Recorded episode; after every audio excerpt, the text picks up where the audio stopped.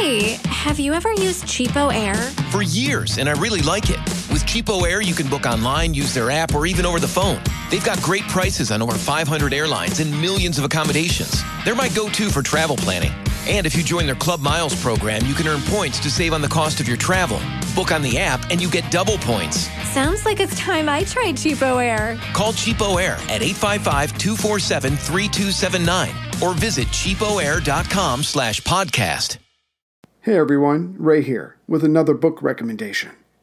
With his fact-based novels, Churchill's Secret Messenger and The Long Flight Home, U S A Today bestselling author Alan Ladd has made a name for himself as a go-to writer for thrilling, well-researched World War Two historical fiction inspired by true events. But in his newest book, A Light Beyond the Trenches, he transports readers to an earlier time and fight, the battle-blinded veterans of World War One and the guide dogs that brought them new hope and independence. Inspired by true events and incorporating real historical figures, Alan Ladd's third novel tells of the first training school for seeing eye dogs, founded by Doctor Gerhard Stalling in nineteen sixteen Germany, as thousands of soldiers were being blinded by the use of poison gas in World War One. Pick up your copy of Alan Ladd's A Light Beyond the Trenches everywhere books are sold. And for more information, visit alan ladd dot com. That's Alan, H L A D, dot com.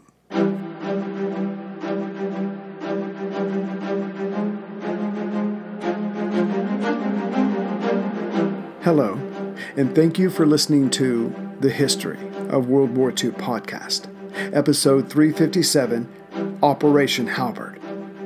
As the summer of nineteen forty-one settled in, the various military branches on Malta were diverting in importance, with the German Luftwaffe having left the area to help destroy Soviet Russia. The R A F pilots had to mostly contend with the Italians, when and if they showed up, which was about once a day, which meant the various fighter squadrons could participate in harassing Axis convoys heading to North Africa. On the other hand, the Malta-based subs were at their height in terms of kills and recognition of those kills. Indeed, on September first, the subs were officially given flotilla status, specifically the tenth Submarine Flotilla, and with that designation, awards were handed out. Shrimp Simpson became a captain, and eleven men of the Upholder, including their captain, Wanklin, or Wanks as he was called, were awarded the Distinguished Service Cross, or D S C. And beyond that, their accommodations while in port were improving with each passing day. More underground rooms were being made ready for them, and a cinema was dug out as well, so the Allied troops could enjoy the latest movie from Walt Disney Studios, that being Dumbo.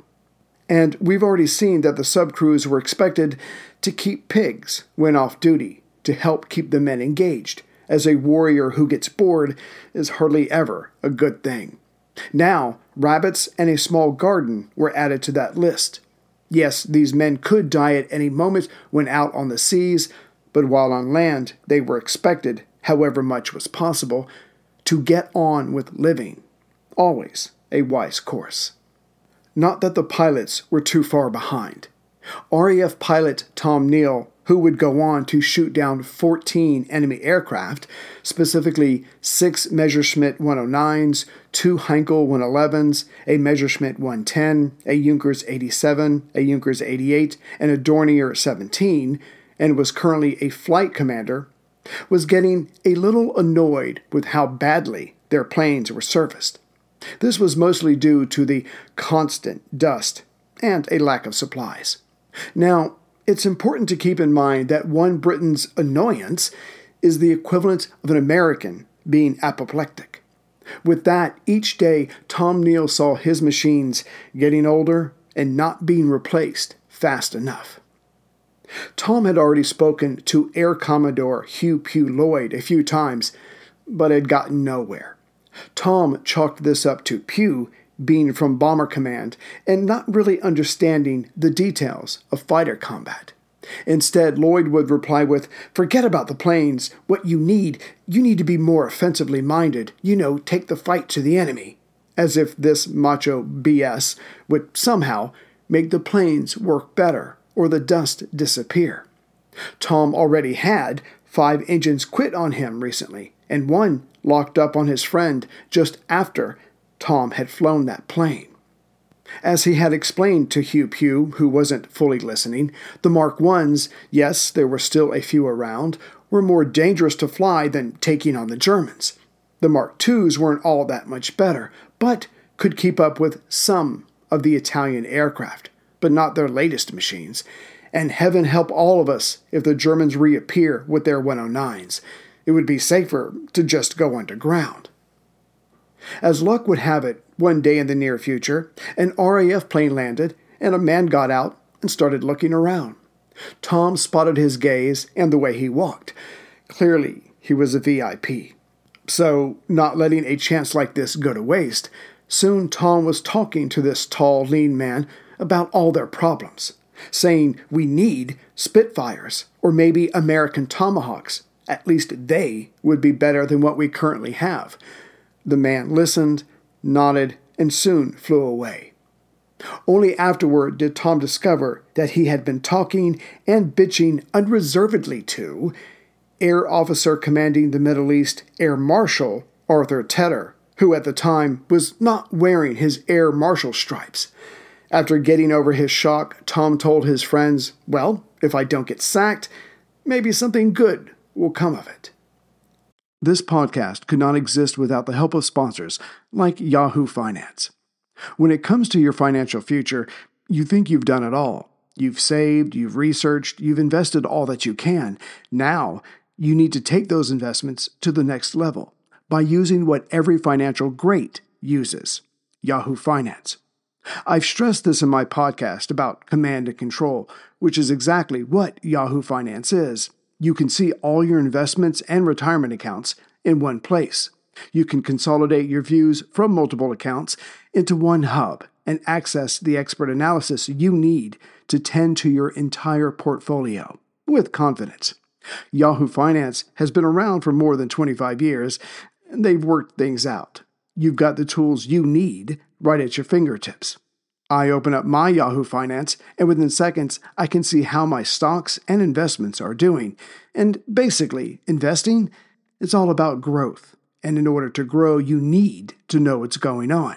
For comprehensive financial news and analysis, visit the brand behind every great investor, yahoo finance dot com, the number one financial destination, yahoo finance dot com. That's yahoo finance dot com.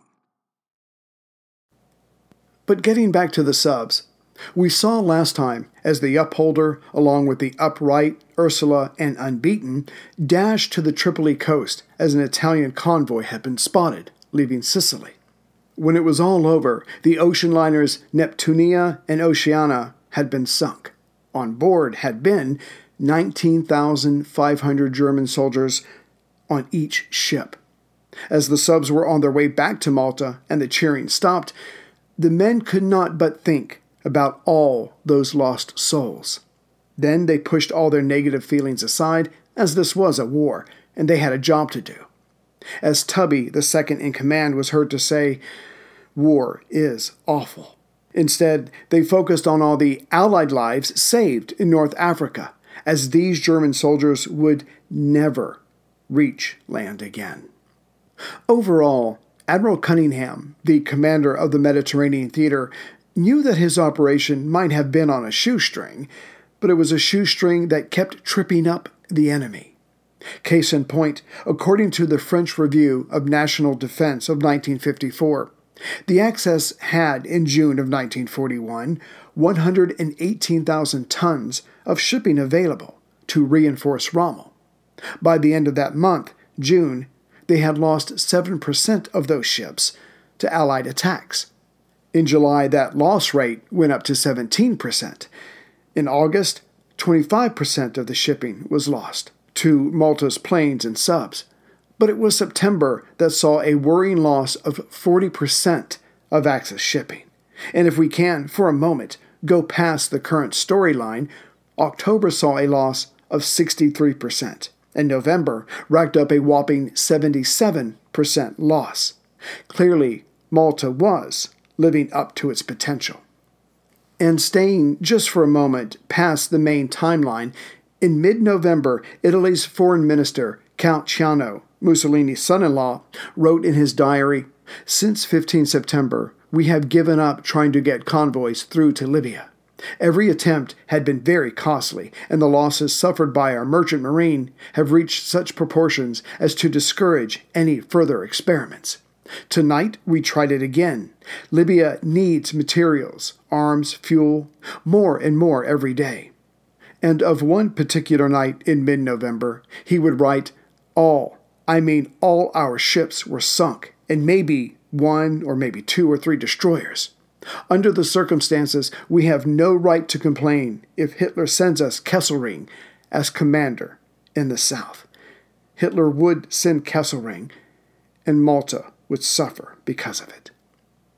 So, overall, though stressed, Admiral Cunningham and First Sea Lord Dudley Pound were happy with the Mediterranean. Yes, more ships would be nice, and they were being repaired and constructed, but for the moment, the planes and subs were doing A B C proud, so he kept them at it, which was bad news for the Italians and the Germans, but also bad for Malta, because soon, with the increase in operations, fuel once again became an issue. This frustrated A B C and Churchill as they were enjoying being on the offensive after so many defensive setbacks since nineteen forty. Thus, another convoy would be assembled, but this one was to be the largest so far.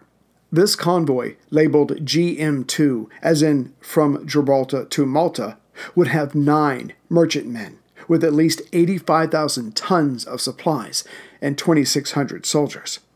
All this would be protected by Force H of three battleships, Prince of Wales, Nelson, and of course Admiral James Somerville's flagship, H M S Rodney, a Nelson-class battleship.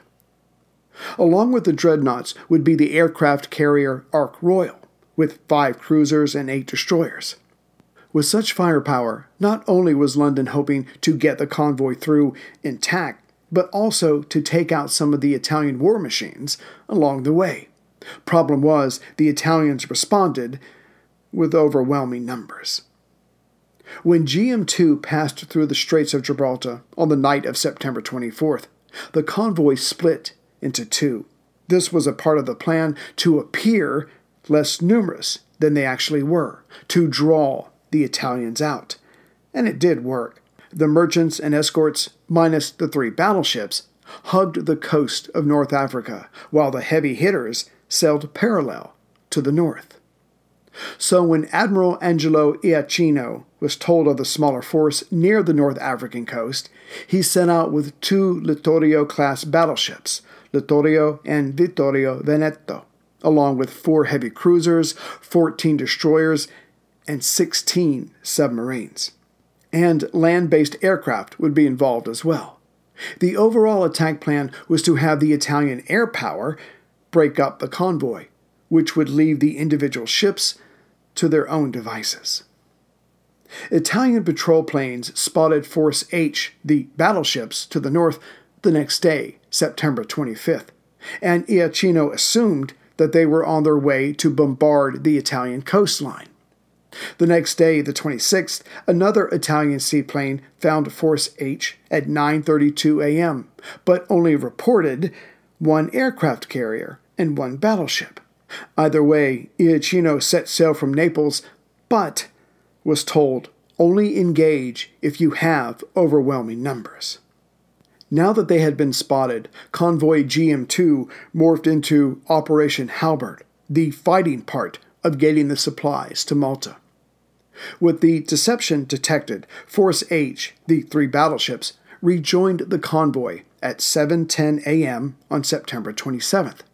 As they were about to sail into the storm that was the massive Italian response, the escorts got into position. The now sixteen destroyers formed themselves into a bent line just ahead of the two columns of merchantmen. The flagship Rodney moved in behind the port wing, assisted by the Prince of Wales. H M S Nelson was behind the starboard wing and helped by Ark Royal and two anti-aircraft cruisers.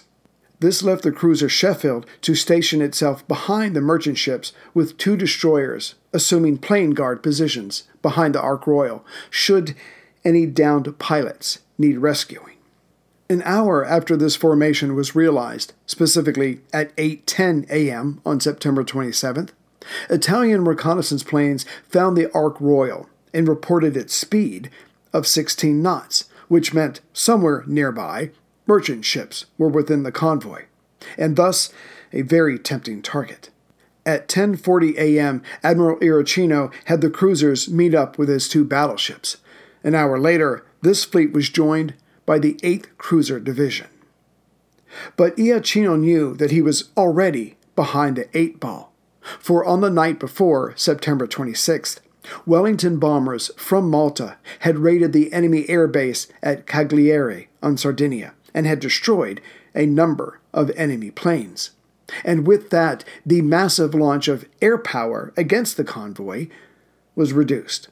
Planes from Sicily, that is, further away from the convoy, would have to participate, but this increased distance reduced their flying time when it mattered most, over the convoy. Either way, the Italian Air Force was asked to have planes over the Italian fleet for protection at two p.m. As the about-to-be-attacking Italians thought there was only one battleship, the attack was approved, and twenty-eight torpedo planes were sent aloft with twenty fighters to protect them. The torpedo bombers went into the attack of the convoy at one p.m. To their surprise, they were met by Fulmar fighters and intense A A fire. Still, three bombers got through and launched their torpedoes at the Nelson. The battleship started to turn to hopefully comb the approaching torpedoes, but was still hit by one of them on her port side of the forecastle. With water coming on board, the Nelson had to slow down to fifteen knots, but she kept her position. The Italian torpedo plane that had struck true paid for its success with its crew's lives, as she was hit by A A fire and bullets from a Fulmar coming up from behind. But as the British were about to find out, this many bullets flying around in such proximity could be dangerous to both sides. In all, this torpedo plane and six more, along with a single fighter, never made it home. Also, three British planes were lost, two by friendly fire from the Rodney and the Prince of Wales, with the third being taken out by Italian fighters around one thirty p.m.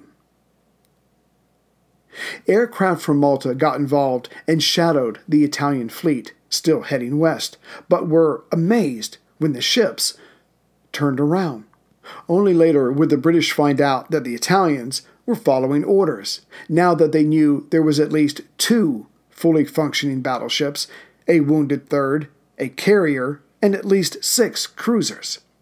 The Italian about-face came at two thirty p.m., when the attack force was only forty miles away from the convoy. Many wrecked Allied nerves began to calm down when the enemy withdrawal was reported. But the opportunity to inflict loss on the Italians was not over. Not yet. The Ark Royal sent up planes to track the enemy fleet from three fifteen to five fifty p.m. At three thirty p.m., Italian fighters, C R forty-twos, showed up to protect their naval comrades. But as communications between the branches was still haphazard, the squadron leader of this flight was shot down by friendly A A fire from the fleet below. Sensing a chance to score some real damage on the Italians, the Prince of Wales, Rodney, Sheffield, Edinburgh, and six destroyers were sent on ahead to engage the retreating fleet. But at five p.m. they were recalled. The Italian ships were left unmolested, but neither would they be threatening the convoy, the most important thing at the moment. At six thirty p.m., Force H turned about and headed back to Gibraltar. That night, the convoy, still sailing for Malta, hoping the worst was behind them, was set upon by a small number of torpedo bombers, and one freighter, the Imperial Star, was hit by a torpedo. But it was able to maintain its position with the help of a tow provided by the destroyer H M S Oribe. However, this did not last long, and the personnel and the other three hundred people on board were taken off. Because the chances of losing a ship, or several, during a convoy were quite real, each ship, instead of carrying a lot of one item, had a mix of items on board.